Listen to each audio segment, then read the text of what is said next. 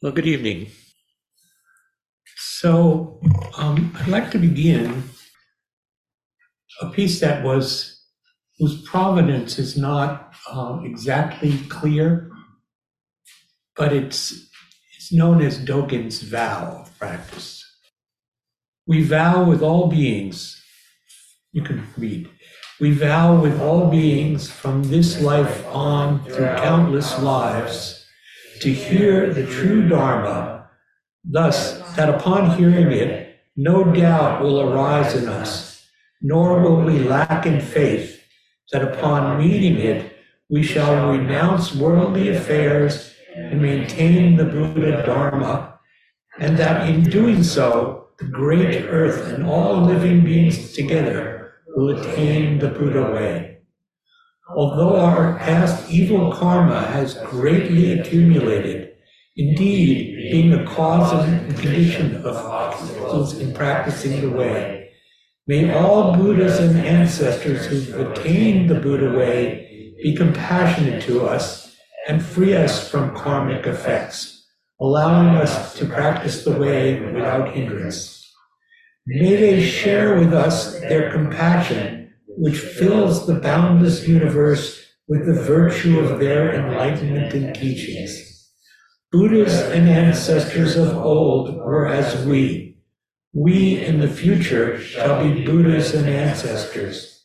Revering Buddhas and ancestors, we are one Buddha and one ancestor. Awakening Bodhi mind, we are one Bodhi mind because they extend their compassion to us freely and without limit, we are able to attain Buddhahood and let go of the attainment. Therefore, the Chan Master Longya said, Those who in past lives were not enlightened will now be enlightened. In this life, save the body, which is the fruit of many lives. Before Buddhas were enlightened, they were the same as we. Enlightened people of today are exactly as those of old. Quietly explore the farthest reaches of these causes and conditions, as this practice is the exact transmission of a verified Buddha.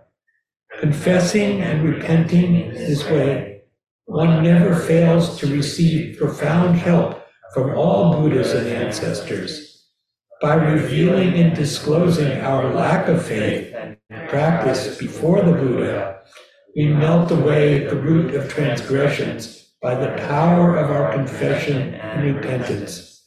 This is the pure and simple color of true practice, of the true mind of faith, of the true body of faith. So I thought it would be good to start with this teaching um, and we can come back to it. Uh, but it, it sort of opens our mind and opens our heart.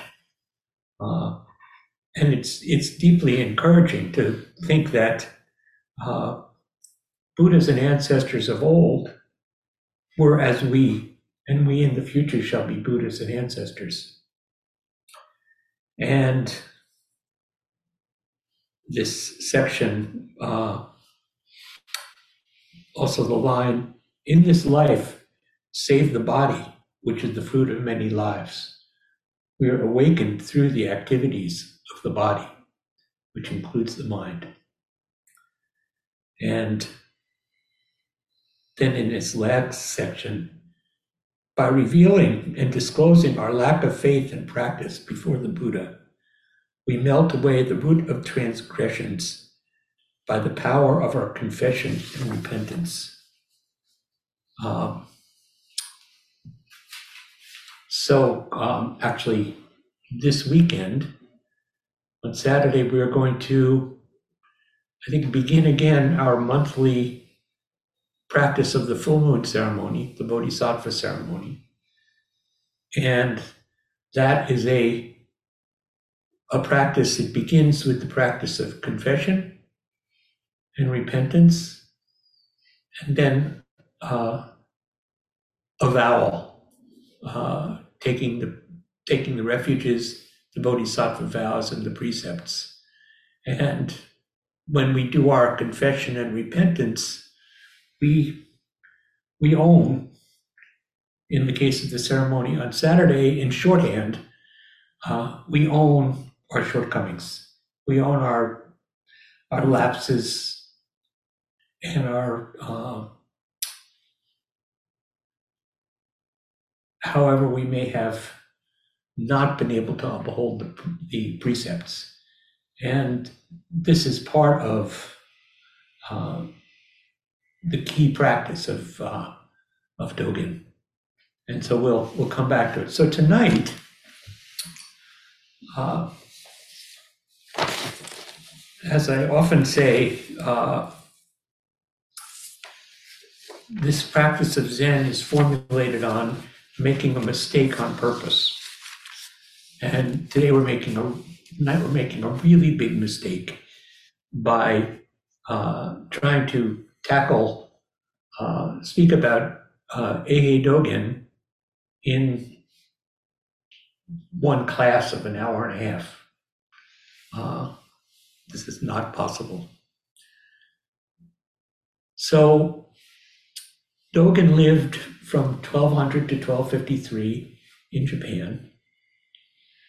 And tonight we'll look a little, scrape the surface of what we know of his Dharma, what we know of his life, uh, what we take to be some of his core teachings, and their influence on our own teachers in our own practice.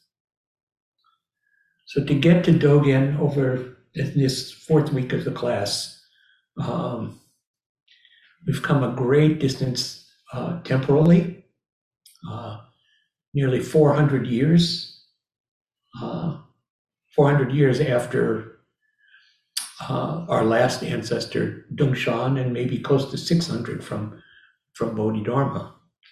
Uh, and uh, great distance culturally from Tang Dynasty China to uh, Kamakura era Japan. and what was then a, a daunting uh, geographical distance just to cross from, uh, from China to Japan and to carry the practice across that gulf. Uh, and also, what we come to with with Dogen, the last two classes, Dogen and then Suzuki Roshi, um, we're dealing with more clearly historical figures uh, and figures who left uh, who left more of a decided record than Bodhidharma, Huineng, and Dongshan. Uh, so Dogen left behind a, a vast body of writing and records, and they have those records, those writing have some of them are really hard to understand. Uh, some of them, as he developed as a teacher, uh, contradict each other. Uh, and we're not going to resolve all of this. Uh, it's just going to be part of the of the picture that we that we take on. So let me name a few of uh, these principal principal works and then principal teachings of Dogen, and then talk a little about his life. And then we'll we'll look at some sections, particularly from Genjo Koan, which is one of his key works. So I should probably send this out uh, to you, uh, but I'll have to do it after the class. The key works that we have by Dogen himself. Uh, first of all, there's several recensions of the Shobogenzo, Treasury of the True Dharma Eye. And now we have at least four and a forthcoming fifth full translation.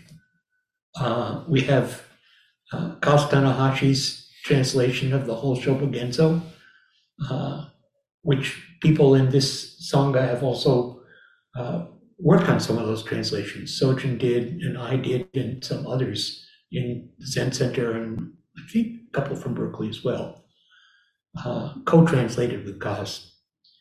We have the Nishijima and Cross translation, which is really good and uh, perhaps a little more literal. Uh, there's uh, Nishiyama and uh, Stevens, and there's an online one you'll find. Well, I sent the link. You can see. I only sent the link for Moon and Dewdrop, but there's a whole there's a link for Hubert Nearman's uh, entire Shobogenzo translation. And what I would say is that when I study Shobogenzo, or when I study anything, um, if there are if there are several translations available to me, I'll try to read them all.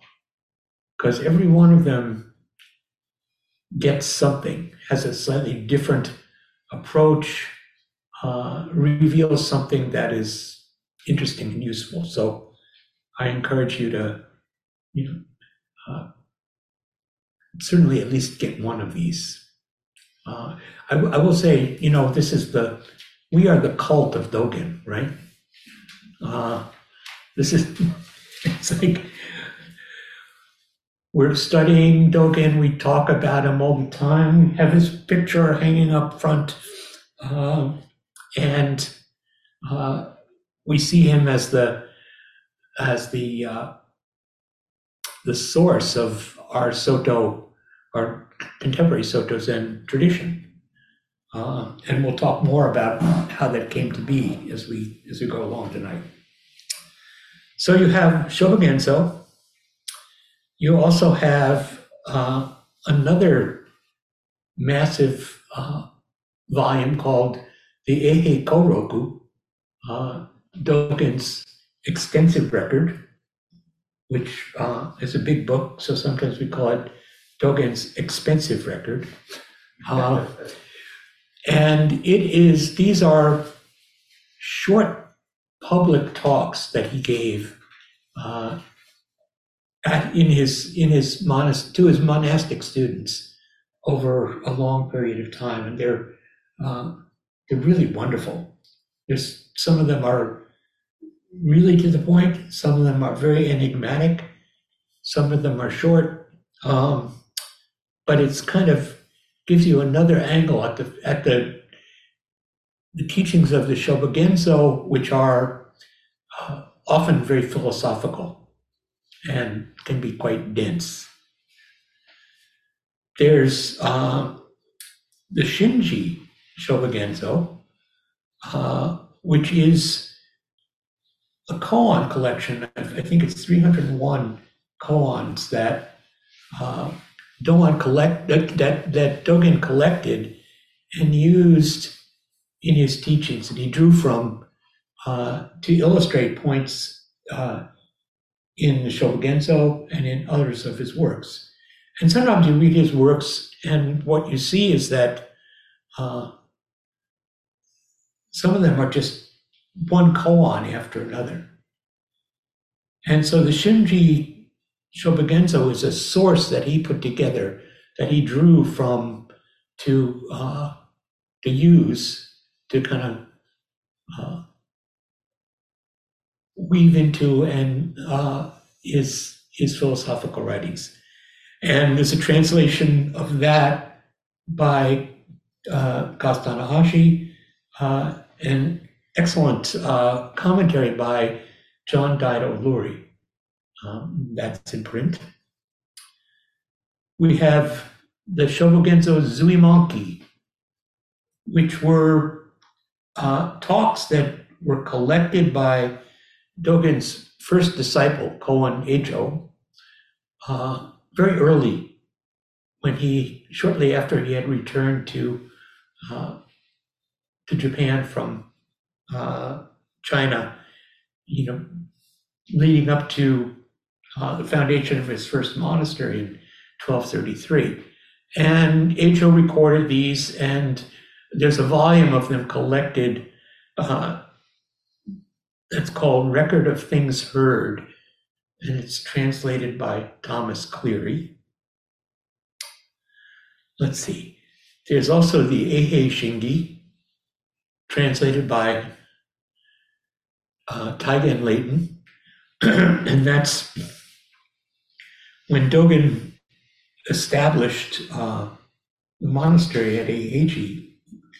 I think after that was established in 1246, towards the later part of his life.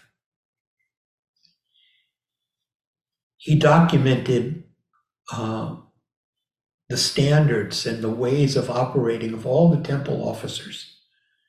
And so it, it covers, this cover includes instructions for the cook, for the treasurer, for the Zendo manager, uh, for the guest manager. And it's, it's really how to do the job, but also the spirit with which you do the job. And it's very detailed. Uh, and finally, uh, there is a text that is chanted uh, very regularly in the Soto school called Shushogi. And Shushogi is a um, is a short text that is kind of the compressed. Uh, it's like the Reader's Digest condensed version of Dogen's teachings, and it was assembled by uh, Ouchi Seiran in 1890 and was uh, distributed widely. And this was at a time when, when Dogen's work was not really widely available, uh, even to Soto communities. Uh, and it's worth looking at. The interesting thing about one of the interesting things about Shushogi, it's very beautiful, uh, but the piece that's missing from it is there's no mention of zazen, which is which is very unusual, because that was really one of the, you know, one of the uh, keystones of his practice. So that's a kind of an overview of, of some of his key works. Let me stop there. Any questions about these or about what they are, their availability? Yeah, John. Um, I would just. offer- Speak, by the way, um, speakers in this room, please speak up so that people can, can hear. And I'll check with you guys, uh, online if you can hear. Go ahead. I would just offer, there's also an on, a free online translation of the Zuimonki, um, by Shohaku Okumura, uh, that the Soto Shu released. You Uh-huh. can find it on their website. Did you hear that? There's a free online, could you hear that, by the way? Yes, it's a free online uh, translation of Zuimonki that's done by Sotoshu, which means by the Soto uh, Zen Translation Project, which was operating out of Stanford. They are actually, that's the next, next year, uh, the whole Shobogenzo is going to be published coming out of that translation project which has been going on for 20 years. And I'm really looking forward to that. And It's done by uh, really first rate scholar practitioners. And for those of you who are uh, so inclined, it's these, these texts will have full scholarly apparatus. So you can look up a lot of stuff, whatever questions occur in, in the language that you uh, that you want to know about, a lot of that will be there in the notes. Carol, Yeah, I, are some of the works that you've mentioned uh, part of the Shobogenzo? no, they are distinct works, uh, but they have some of them are called Shobogenzo. This or you know, but they're they're distinct works that have a you know a separate a life as separate volumes. So, you- so you won't. So when you look at the whole, you know, let's say Kaz Tanahashi or Hubert Nearman's whole Shobogenzo, that's just what we call these the fascicles, the philosophical writings. It wouldn't be the koan collection. It wouldn't be Zuimonki, etc. Well, well, what would it be? What is the Shobogenzo? What is the Shobogenzo? What, what does it include? The Shobogenzo is a collection of essays. And there are uh, three recensions that were published at different times. Um, It's a 75 fascicle version, there's a 100 fascicle version, and there's a 12 fascicle version. Uh, and I think that most of the ones that are published now are uh, the 100 the 100 fascicle version so that we, we have a complete so so things like uh, key works like Bendowa or Gakudo Yojinshu or Zazenshin, Okay. Choji, all those fascicles that we read are part of the Shobogenzo. Thank you. Does that make sense, everyone? Yes? Good. So, um,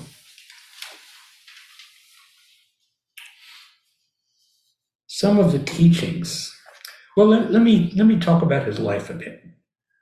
So Dogen was born uh, in Kyoto, uh, which was then the imperial ca- capital, uh, and it, no, it had been the imperial capital. I'm sorry, the capital had moved to Kamakura, uh, but the aristocracy was still very much rooted in Kyoto. Uh, and he was born into a into a uh, probably born into an aristocratic factor family. None of this is is actually confirmed, but it it seems that his father was an influential minister in the imperial court, and his mother was probably the daughter of uh, of another high official in the court. His father died when Dogen was three, and his mother died when Dogen was eight. And the legend is that uh, at his mother's funeral, as a young boy, he stood there and he watched the smoke arising from the incense and winding its way up into the upper reaches of the temple. And this sparked his way seeking mind. Uh,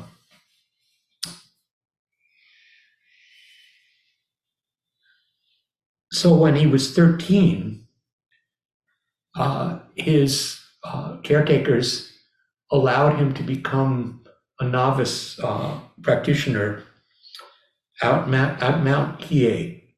Mount Hiei was was and is the center of the Tendai school of Buddhism, uh, which was transplanted from the Tiantai school in uh, China to Japan, and they are it's a, that's one of the Lotus uh, Sutra schools, and it was the most it was the most prominent, it was the most wealthy, and the most powerful, and they had the biggest temples, and uh, almost all of the Zen tradition in Japan uh, has its roots in uh, in Tendai Buddhism and then branched out from there.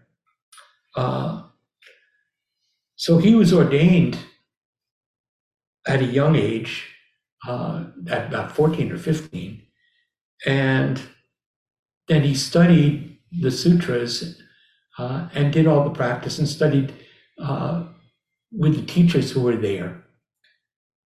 And he found himself confronted by a compelling question. Both, es- both exoteric and esoteric teachings explain that a person, in essence, has the true Dharma nature and is originally a body of Buddha nature. If so, why do all Buddhas in the past, present, and future arouse the wish for and seek enlightenment? So, another way to frame this question is uh, if we understand that all beings are already Buddha, why do we need to practice? Um, so Dogen could not find a good answer from his teachers at Mount Hiei.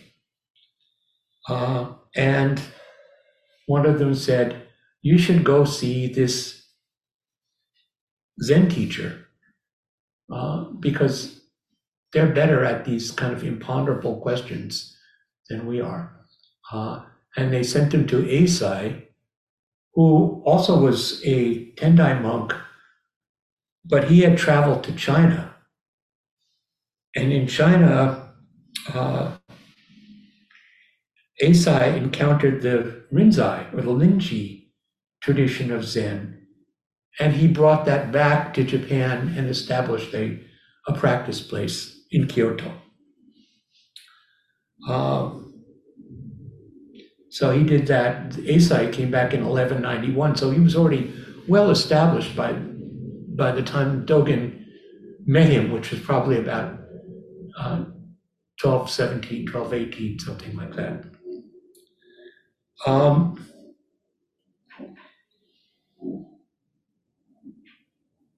but one of the threads that runs through Dogen's life and this history was uh, confrontation with the Tendai school, which is very powerful. So that uh, pressure from the Tendai orthodoxy, uh, who were opposed to the kind of singular teachings of the of Rinzai Zen, uh, they forced Eisai to present Zen as just one of the four practices of Tendai, uh, which was which included, along with meditation, uh, Mahayana study of Mahayana precepts, uh, the practice of esoteric rituals, and devotional practices.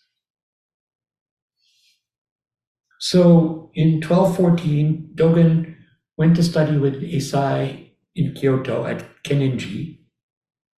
And Eisai died shortly after that, and Dogen continued his study with Eisai's uh, main disciple, Myozen. And he received Dharma transmission in the Rinzai tradition in 1221. But he wasn't satisfied with what he was encountering yet. And so in 1223, accompanied by Myozen, Dogen went to China. So there's a quotation here. When I was a child, I aroused the wish for enlightenment, pursued the way with various masters in our country, and learned a little about the meaning of cause and effect. However, I did not understand the true source of name and form. Later, I entered Zen Master Eisai's room and for the first time heard the Rinzai teaching. Then I accompanied Myo, priest Myozen and went to Song, China, Song Dynasty, China. Uh, through a voyage of countless miles, entrusting my transient body to the billowing waves, I finally reached the great song. Now, one thing also I should say about Dogen is that even in translation, he's such a beautiful writer. Uh, you know, his prose just sings. It, it's really beautiful. And uh, so he studied major monasteries in China and uh, was disappointed by the teachers, what he encountered in the Rinzai teachers of um, their use of illogical phrases, you know, koans, and unusual behavior uh, as the only expression of Zen teaching, uh, and ignoring the scriptures. So after two years, Dogen was thinking about going back to Japan. And then he heard about Rujing, who was the teacher at Mount Tiantong. Uh, and he went to meet him. Rujing was then 62 years old. Uh, and Dogen reflected on his meeting with Rujing in 1225. I first offered incense and bowed formally to my late master, old Buddha Tiantong Rujing, in his abbot's room on the first day, fifth month of the first year of the Baoqing of Great Song.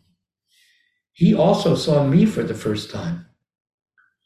Upon this occasion, he transmitted Dharma finger to finger, face to face, and said to me, The Dharma gate of face to face transmission from Buddha to Buddha, ancestor to ancestor, is realized now. So that was kind of a provisional Dharma transmission. It just, what Dogen is saying as he recollects this is that we really saw each other. And Rujing gave Dogen permission to come to his rooms for instruction anytime of the day or night, whether he was informal or in his formal robes. And this is, I'll say, this is something that I feel that we uh, we had the opportunity to share with our lay teacher Sojin that uh, we could knock on his door at any time and he would turn his attention to us and respond. This was the kind of intimate relationship we were fortunate to have with him. And it, you know, the model, I think, is the relationship that Dogen and Rujing had.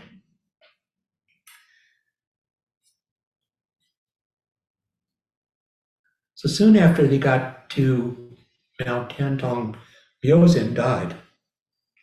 And uh, he was buried in China. And Dogen continued to practice. Rujing's message was about dropping body and mind, which doesn't mean fainting. Uh, it means not being caught by your thoughts, not being caught by the conditions of your body, but uh, finding a way to function easily and naturally in the midst of that. And he taught uh, he taught shikantaza, which is um, a single-minded seated meditation where one does not try to answer questions or uh, attain realization. This is our method. This is what was passed to us by Dogen, to Suzuki Roshi, down to the generations, and to us. And so by 1227, Dogen felt like he had completed his, his necessary life's work, and he returned to Japan. He went back to the monastery where he had been with Myozen and Eisai, uh, Kenninji, and uh, that's where the first thing that he wrote was Fukan Zazengi, which we studied during uh, Rohatsu Sesshin a couple months ago. Uh, called The Broad Recommendation of Zazen. It's a Zazen instruction. Uh, and this was Dogen's vow was to teach this practice uh, primarily. Uh, and the Tendai community, because this was nominally still a Tendai monastery, uh, continue in its efforts to suppress this single practice. Now, one of the things that it's also important to think of historically in this Kamakura era. So you had this idea that was in circulation in uh, Japanese Buddhism, Buddhism of uh, three three ages. You had the age of the living Dharma. You had the age of the declining Dharma, and then you had the age of the disappearing Dharma, which is uh, known in Japanese as Mappo. And one of the things that happened at this time, uh, kind of in uh, synchronicity, you had movements in the face of the framing of this era as the era of Mappo, where one couldn't be enlightened. You had these popular uh, and uh, simplified practices that were made available to people. And they were made available to uh, not just to monks, but to lay people. So at the same time, same uh, same time as Dogen, you had the rise of uh, the Japanese Pure Land schools, the Shin Buddhism, Jodo Shinshu, uh, with sort of pivotal figures of Honen and Shinran, who had large followings and movements that developed. You also had the rise of Nichiren Buddhism. Uh, and Nichiren was also a historical figure. And that was also a Lotus, Lotus Sutra school where uh, salvation, so in, in Pure Land Buddhism, the practice, or they didn't even want to call it practice, was uh, calling on Amida Buddha, Namo Amida Butsu, Namo Amida Butsu. You just, the repetition, you would let this rest on your breath and rest in your mind and fill yourself with the spirit of Amida Buddha who resided in the Western paradise and uh, offered salvation. In Nichiren Buddhism, the practice was uh, chanting the name of the Lotus Sutra, Nam Myoho Renge Kyo. And we have this, uh, we can see this today in uh, Nichi, Nichiren Shoshu and Soka Gakkai. These are contemporary movements which have persisted. Uh, and that's also their, both of these schools were seen as, in Japanese Buddhism, as other power schools. Uh, in other words, they were calling on, uh, they, were, they quite similar in their devotional quality to, say, Christianity, uh, calling on powers that were uh, beyond what was residing in your body. At the same time, you also had the rise of Dogen's approach to Buddhism, which also was stripped down. It was largely stripped down. Uh, the central the central practice was zazen, which was a very simple, straightforward practice, uh, and uh, that was also a. All of these were kind of um, ways of uh, making the practice more accessible to people uh, widely.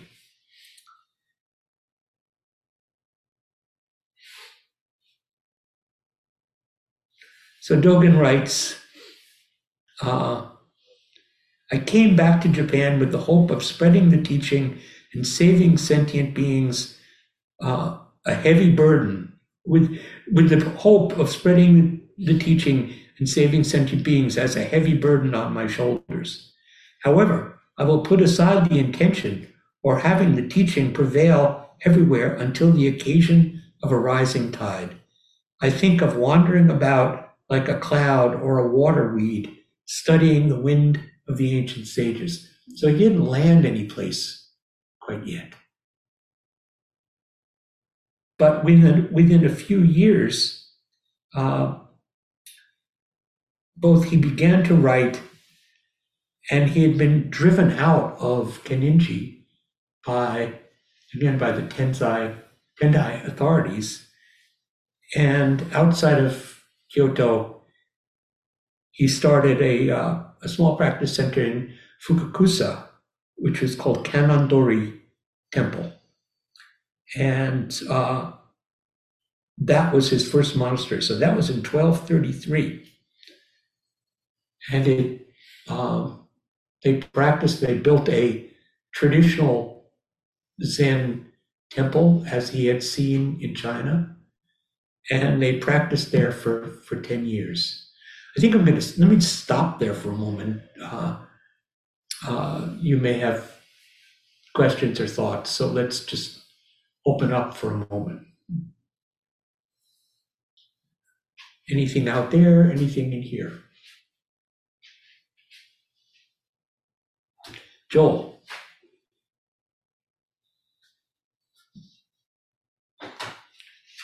You're muted. Okay, can you hear me? Yes. Okay, uh, yeah, very early on, you said something like Zen practice is making a mistake on purpose.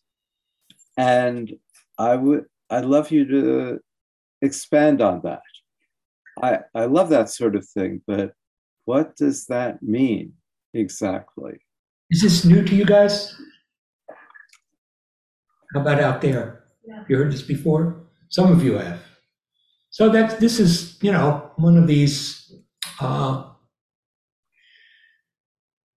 kind of one of these snarky ways of referring to ourselves. Um, but I think to me, what it means making a mistake on purpose, uh, it's consonant with this line uh, that you find in Genjo Koan, which we'll talk about a little.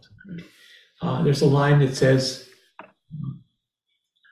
when Dharma fills your body and mind, you realize that something is missing. That's um, that's been a very powerful teaching for me. Uh, that something is missing means uh, when Dharma fills your body and mind, you know, one thing that's missing is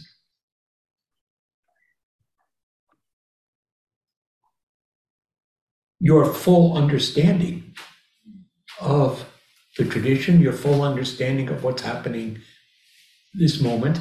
You can't grasp everything. From some perspectives, that's a mistake. If you can't grasp everything, then how can you do anything? Does that make sense? So, uh, making mistake on purpose, we do what it means to me is we go forward with an activity, kind of with with the best of intentions and with the with the deepest hope and with taking into account what it is that we think are the causes and conditions, but we can't know what the impact is going to be. And so we try something, and maybe it's a mistake. Mhm. And then we have to reflect on that and make a correction and do something else. But we can never know anything with some absolute certainty. So to me, that lack of certainty, which is actually the reality of impermanence, is uh, how it is that we're bound to make a mistake on purpose. Yeah, Kabir. I, as you were talking about this mistake, um, I kind of see, you know, how we so, we kind of plunge into Namo, we just go in and. Right. and- and that, I think the plunging in, it also could be like a mistake because you're just going in, all in, right? So it, and you just don't know what, what side you're gonna come out of, but I think that, that plunging in, to me, it's, it is kind of a mistake. You just gun hole in in a way. Sometimes it'll be a big mistake. I, this is this is probably a irrelevant story, but uh, when, when I um, I went to Israel with Bernie Glassman in I think 1999. We went to the the Dead Sea. Has anyone ever been to the Dead Sea? Anyone out there? It's very, very, very salty. And you know, it's like you you go in your entire body puckers up. And you don't want to have any of this in your mouth. You certainly don't want to have it in your eyes. And uh, our uh, drivers uh, with some amusement told us that, well, the week before, uh, they had driven Sylvester Stallone to the Dead Sea. And he, you know, has bathing suit, and he got out of the car and he ran out of the car and he ran out on the beach and he dove in head first. And then they had to call an ambulance to take him to the hospital. So- All the water and- You, you know, yeah, so it's like, yeah, that's plunging in. You don't know what you're going to get. so that, I don't think this is a relevant teaching unless you're going to go to the Dead Sea. You turn down the external speaker. Yeah. Okay. No, you can mute yourself also. Any other, uh, any questions or thoughts out there in here? Yeah, Hannah. I'm just curious about these more accessible features. How much of the population was then involved? Well, I think one of the things that that's um, the thing is that the Buddhist institutions, you had Tendai School, Shingon School, you had these uh, the the Hosso School. They were completely aristocratic. They were for monks who were drawn from and catering to the aristocracy. And what these, uh, certainly the Pure Land schools, Nichiren schools, and at the beginning, the Zen school, uh, were, a, a lot of it was for lay people. They depended upon, they did depend upon aristocratic sponsors, but uh, the practices were for were for everybody, and uh, you know, in Dogen's case, you go through his writings, you see that actually included that included lay women as well, which was that was also radical. Is that answer?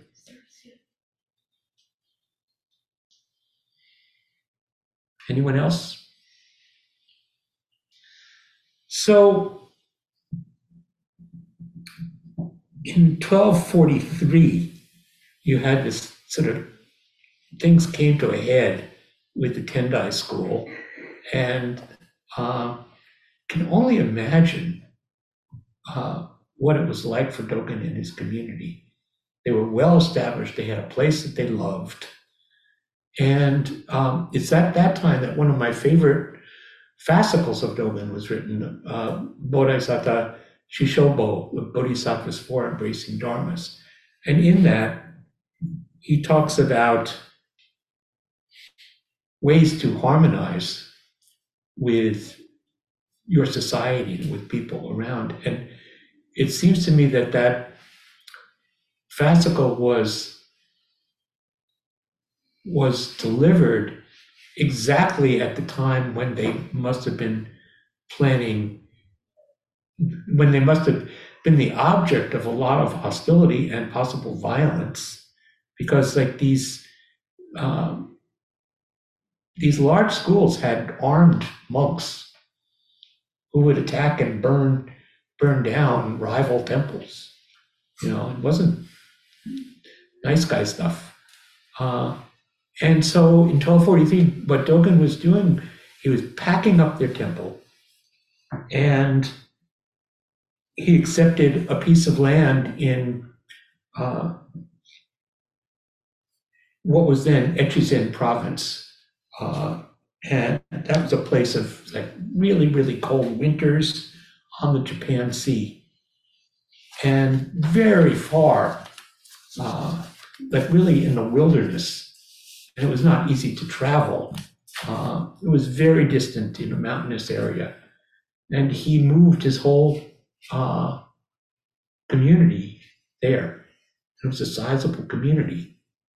Uh,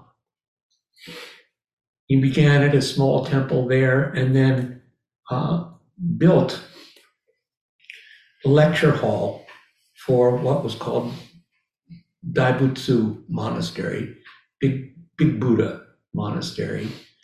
That was finished in 1244. And uh, in 1246, he, re- he renamed it Eiheiji, uh, which is Temple of Peace. Uh, and that's when he conduct, that's when he created um, these monastic regulations, which I mentioned to you as AA and uh, continued writing the fascicles of Shobogenzo. Uh,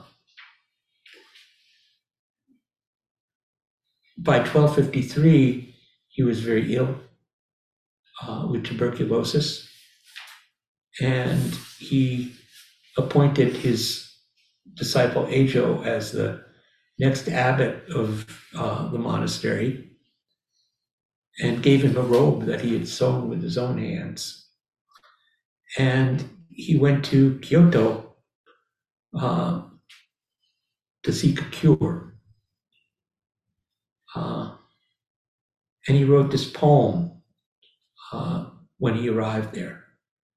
Uh, in autumn, even though I may see it again, how can I sleep with the moon this evening? In autumn, even though I may see it again, how can I sleep with the moon this evening? And on the 28th of that month, he died. So, just to outline it again, you have these periods of uh, Dogen's life as a teacher. From 20, from 1227 to 1231, he was at Kenninji in Kyoto, which had been Myozen and Eisai's temple. Uh, and that's when he met his first uh, disciple, Koun Ejo. And he was beginning to become known uh, in Buddhist circles in Japan.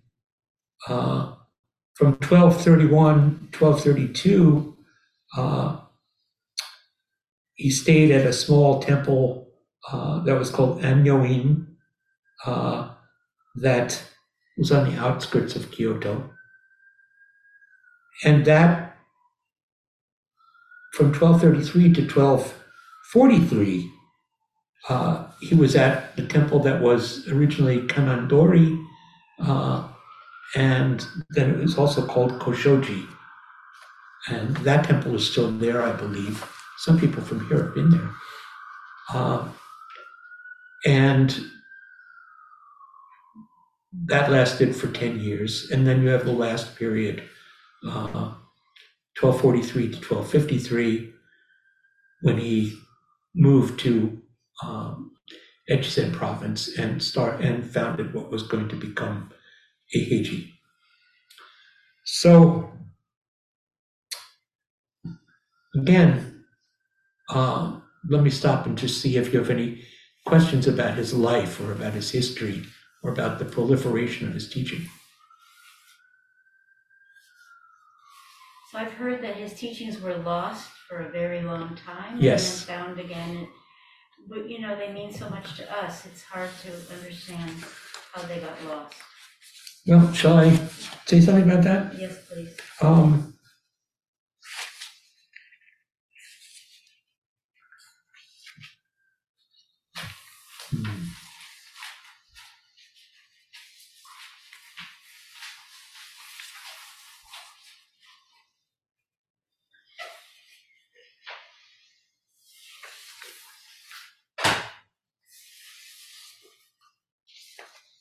through my notes, I did have notes on this, though. Yeah, okay. So his his work was not read for many years. Uh, really, it was kind of lost between 1400 and 1800. Uh, and at that point, uh, well, actually, the Shobogenzo one version of the Shobogenzo was published in the 18th century. Uh, and it was used by, it was a, a reformer named Manzan who was pointing towards Dogen's work and he was using it also to uh, restore and rectify the Soto school, which was in some disarray. Uh, and uh, several people, Menzan and also uh, Manzan Zuiho, uh, spent years studying the Shobogenzo. And it took a long time for uh, for that work to be available in contemporary Japanese, contemporary at that time, uh, and for it to be distributed and studied in the Soto school. And so Dogen was gradually recognized by scholars of Japanese literature for his prose writing. Uh, and these things became more available, and scholars, Japanese uh, Buddhist scholars, were studying it probably from the beginning of the 19th century. And then it was uh, slowly translated into United, into uh, English. Uh,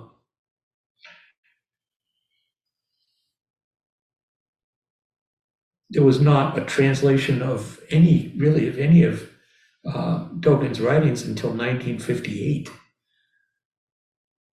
uh, when Reiho Masunaga published a book called The Soto Approach to Zen.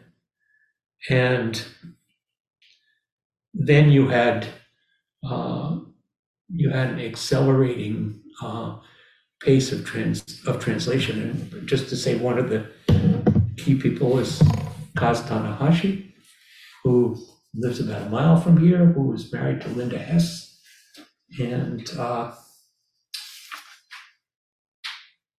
this the first major collection of Dogen uh, that Kaz put together, Moon in a Dewdrop, uh, was published in 1985, and uh, the copy's getting a little ratty, but you know, I have uh, this is the copy that I bought at the book release party at Black Oak Books, and it's signed by Sojin and by Kaz.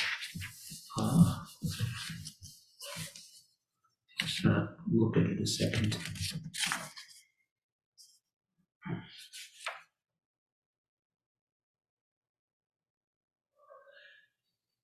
Mean, I had, I had really only been here a few, for a few months.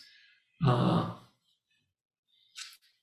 and uh, I'm not going to go into it. It's a very sweet inscription from Sojin, uh, and, and then uh, some words from Kaz. So the whole explosion of Dogen studies has really happened within, certainly within the last 40 years, uh, which is relatively short time. Other questions? And out there? Ah, yes, Phil. You're muted. Okay. At the beginning of the lecture, you mentioned that I think it was in reference to a translation of the Shobogenzo.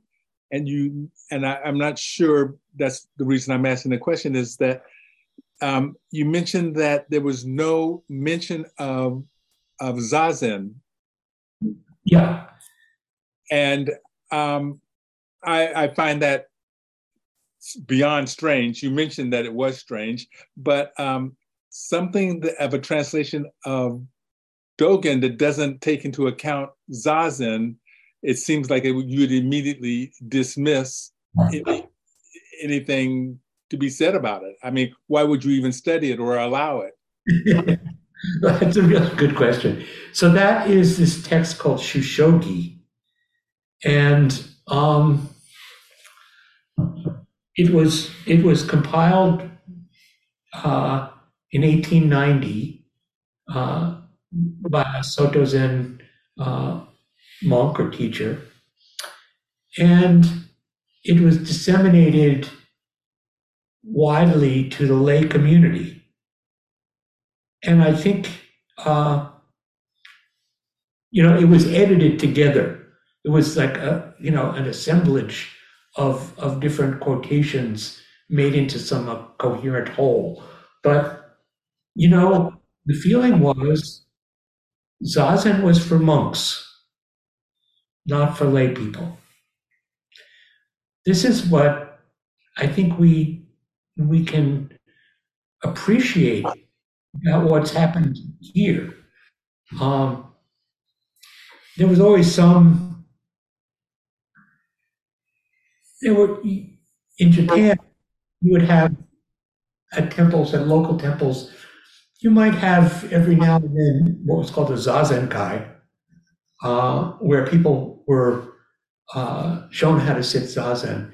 But in many ways, and we ex- experienced this when I was in Japan, uh, particularly uh, in local temples, uh, sitting zazen was like one of those traditional arts, like flower arranging, you know, or uh, you know, any traditional Japanese cultural form. And so people would would go to the temple and they'd have instruction how to sit zazen. It was part of, in a sense, part of learning how to be Japanese in in a sort of in a deep spiritual expressive sense. But it wasn't about spiritual practice. Uh, and I think what was unique, we'll, we'll hear more about this next week when uh, we look at Suzuki Roshi. The people, the teachers who came here, Suzuki Roshi, Maezumi Roshi, Katagiri, Kobenchino, Okumura, the Japanese teachers who came here uh, really believed in Zazen. And that's what they communicated to us. And they thought this is a fresh field in which to sow the seeds. And so they were, they created uh, practice places for, for lay people. The practice that we have, Berkeley Zen Center, you know, when, when it started, it was completely unique. Uh, it was modeled on San Francisco Zen Center, which was not a monastery and people couldn't live there initially. Uh, but then it became a monastic, uh, sort of monastic style practice. But here in Berkeley, we've always had people come and go, people who were working, people who had families, uh, and at the same time, we offered a, a very vigorous practice schedule that you could you could count on it you could count on it six days a week. And lay people came and supported the practice. And this was Sojun's vision which i think was quite in alignment with with suzuki roshi's vision and with that of, of some of the other teachers. Um, and one of the interesting things is that there's a kind of feedback loop where the practices that we're doing, the way we practice, the way we make available to lay people is uh, affecting to some degree what's happening in Japan. Uh, so Shushogi, I think, is kind of dated, but it's also very beautiful. So I'll, I'll try to find it and send it out to you guys so you can see it. That? Not really. Um, I'm not talking about the efficacy of, of, of Zazen.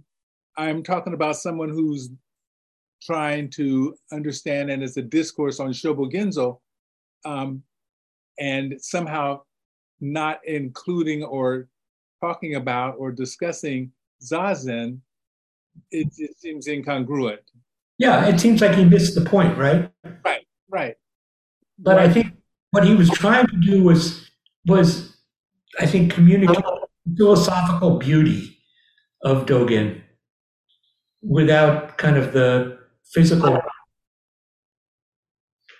And, you know, we wouldn't do that, but that's, this is something that we, that we have. And it's, you know, it's become part of the Soto tradition, but you may notice we haven't studied it.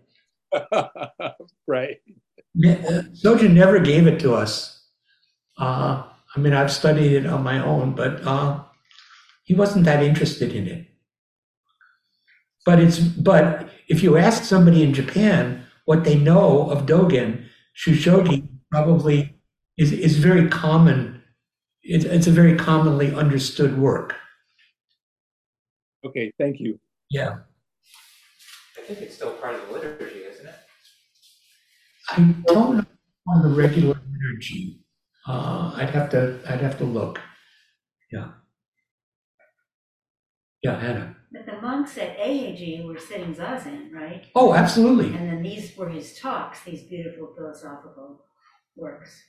Right. He was giving, I mean, for the Eihei Koroku, they were sitting zazen as they were receiving these these talks. Yeah. Uh, I mean, in a sense, zazen was kind of the the given. Uh, I had a, a teacher, uh, a poetry teacher, who said, "I don't think this is actually true. Uh, that you can tell that the Koran is authentic because there's no camels in it. You know, uh, I, I think there are camels in it, but you can tell that, uh, you know, zazen was was so much the fabric of the practice that uh, perhaps it went without saying.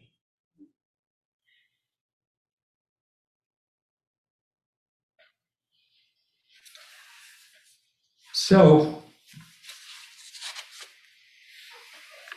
I want to just touch on what I think are some major uh, major points of practice that we get from Dogen, and maybe uh, reference them in uh, in Genjo Koan. I'd really want to also point you, maybe I'll send this out as well. If you don't have a copy of Genjo Koan, uh, which was uh, a writing that Dogen did in um, 1233, and uh, then he revised late in his life to some degree, not not extensively, but almost everything that I'm pointing to as key teachings you can find in Genjo Koan, and uh, it's it's very it's very beautiful and compressed. If we had time, we'd read it all now, but I think here are some principal teachings. One is that all beings are Buddha nature. This was um, this is in the the first line of Genjo. It says, "As all things are Buddha Dharma, there is delusion, realization, practice, and birth and death. As all things are Buddha Dharma, so Buddha Dharma, Buddha nature. Uh, this is a twist that Dogen did, uh, taken from the Nirvana Sutra. Nirvana Sutra says essentially all beings have Buddha nature. Dogen switched a character in that in that expression to say that all beings are Buddha nature. And there's a difference there. Uh, I think what he was getting at is to say all beings have Buddha nature, you run the risk of thinking of Buddha nature as a thing, as an object, as like kind of like as your soul or as some essence that you have that you contain. Um, to say all beings are Buddha nature is to point you towards uh,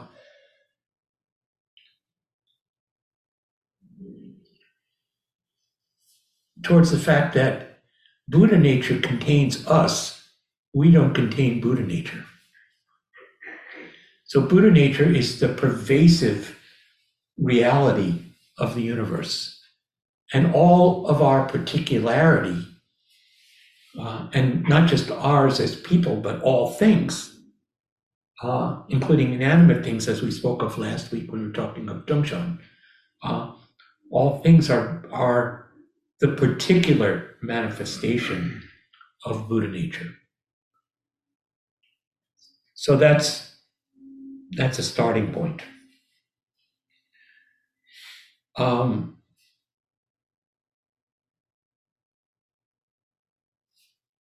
he talked about also, this is a fundamental uh, point of Soto Zen, is practice, practice realization, practice enlightenment, practice emancipation. Um, and what that means is usually when we think of Buddhism, when we come to Buddhism, we think about it from almost any school. We think of uh, the goal of enlightenment, the goal of liberation. And that comes from the earliest times. Uh, so to say practice realization is to turn it is to turn our practice on its head. So rather than saying we practice to become enlightened what dogen is saying is we practice because we already are enlightened. And our practice is the expression of our awakened nature. Does that make sense uh, but it, what it's pointing to is that we already are Buddha. And yet, to manifest that Buddha nature, we have to do something. So this gets back to Dogen's uh, primary question. You know, if we're if all beings are Buddha, why do we have to practice?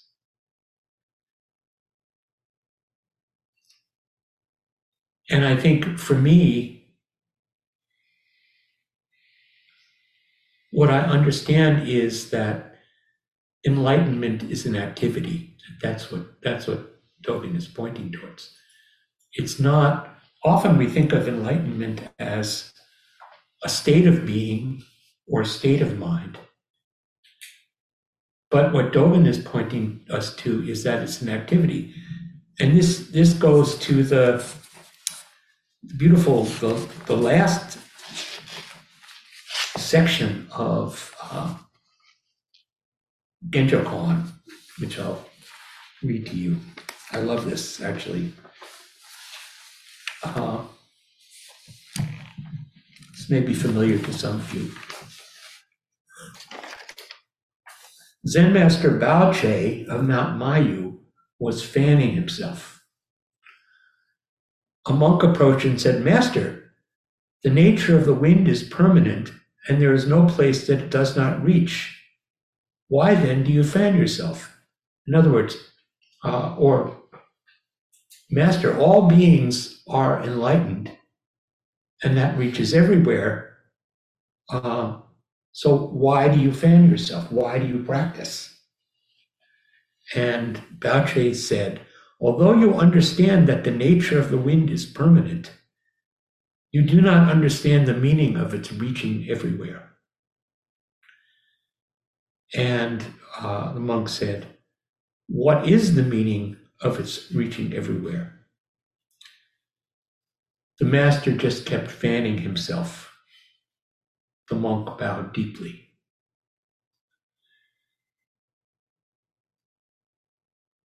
In order to manifest our enlightenment, in order to express our enlightenment, which is what you're doing with this notion of practice realization, you have to do something. And that doing, one way that I think of it is uh, we are aligning ourselves with with the universe. We're aligning ourselves with being. So when the monk is fanning, even though there's wind that reaches everywhere, he's aligning himself with the wind, whether it's foolish activity or not. He's putting himself in that space and joining the wind. There's another story that I love from uh, the record of Layman Pang, who was a Tang Dynasty layperson. He had a family. His, the Pang family was very famous. It was the old man and his wife, and then a young daughter. Uh, and one day, Layman Pang was walking, walking along and he tripped on something in the path and he fell down. And his daughter saw this, saw her father fall down, and she threw herself on the ground. And he said, What are you doing? And she said, Father, I'm helping. So that's that's alignment. There's a story of uh, I heard of Maezumi Roshi. Uh, twice in a meal, uh, a monk, uh, a, a practitioner, uh, knocked accidentally knocked his uh, spoon onto the floor from oryoki. And a moment later, Maezumi Roshi knocked his spoon onto the floor. So, practice realization is aligning ourselves with the forces of the world. And then there's the primacy of Zazen, which is also the, the key teaching of Dogen. And, you know, what he says in Fukan Zazengi is the Zazen I speak of is not learning meditation.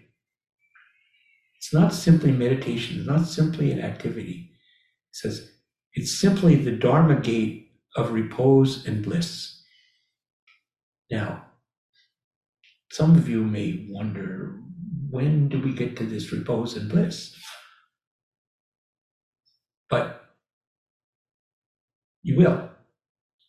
And you do. If your eyes are open, if your mind is open, you recognize when in Zazen we are just at ease. And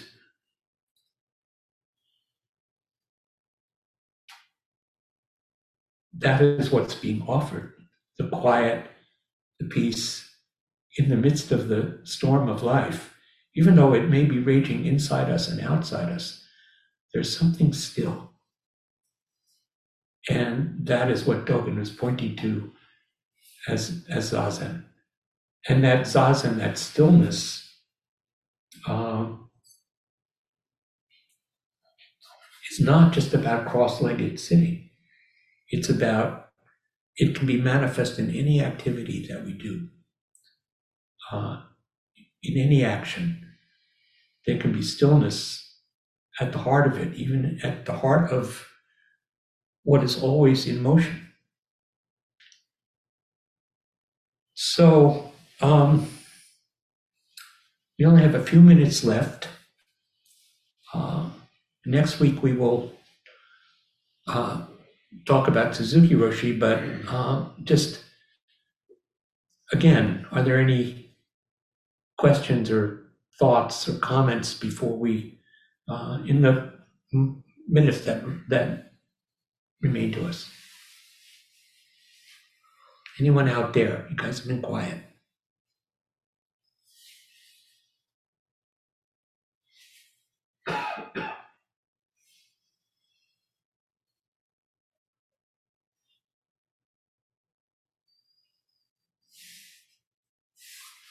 As I said, oh, I have one. uh, okay, just- Kabir and then Kimpo. Oh, something just popped in my head when, when you were talking about that stillness of. Speak loudly. When you were talking about the stillness of Zazen, that, that calm, I had a kind of vision of the eye of the storm, right in the middle of it, Mhm. where everything is just going in right there, that's, that's the most still point. And I think in the midst of everyday life, that's, Zazen kind of provides that landscape. Did you hear that?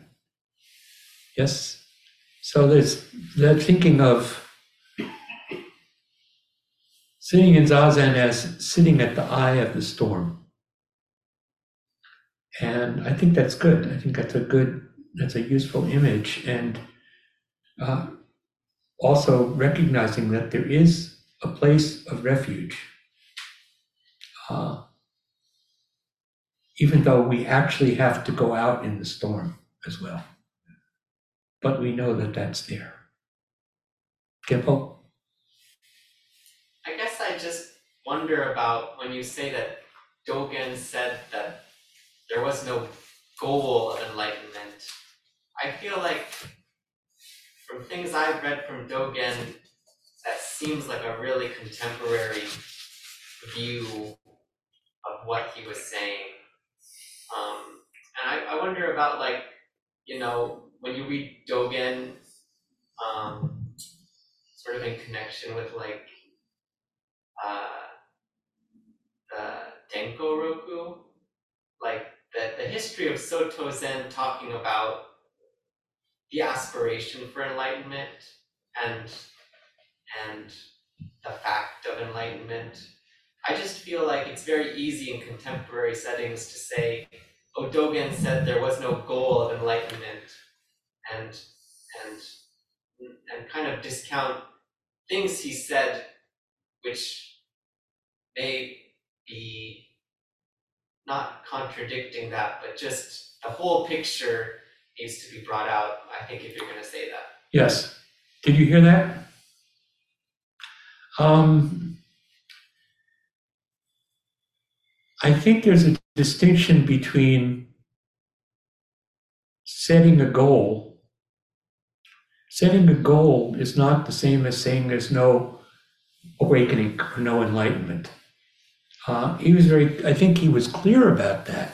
You know, what, what he was saying, and this is why uh, his prime question is, is alive, that in order to understand that all beings are Buddha, uh, that may be the fact. But if you don't realize it, it's not accessible to you. And so he's talking about realization. But what he's saying is that the realization of it is the practice, is every aspect of the practice. Uh, which is, there, there's a, in Japanese, in Soto, I guess perhaps modern day Soto, it, it may come, uh, there may be a historical root, but certainly going back as far as uh, Sawaki Kodo in the uh, in the 20th century. The term is uh, mushitoku, which means, which we translate, Suzuki would translate as no gaining idea. So this is a conundrum. And just as we have a conundrum in the Bodhisattva vows, like sentient beings are numberless, I vow to save them all. Well, that seems like a gaining idea. It also seems like an impossible conundrum. We have to have what brings us here is, is the, the thought of enlightenment. And Dogen is he's saying over and over again, we have to raise the thought of enlightenment. And then what he says, the thought of enlightenment is uh, one way he addresses it is seeing into the nature of impermanence.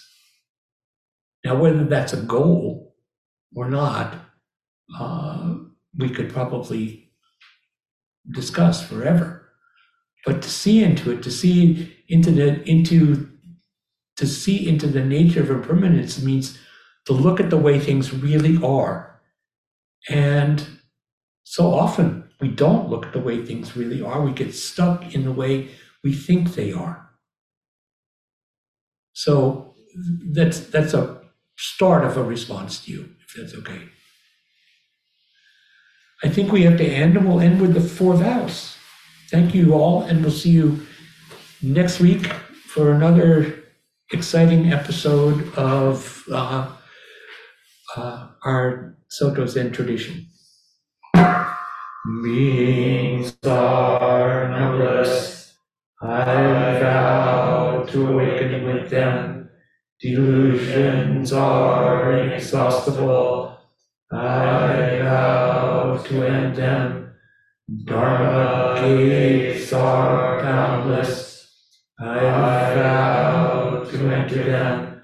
Buddha's unsurpassable. I vow to become it.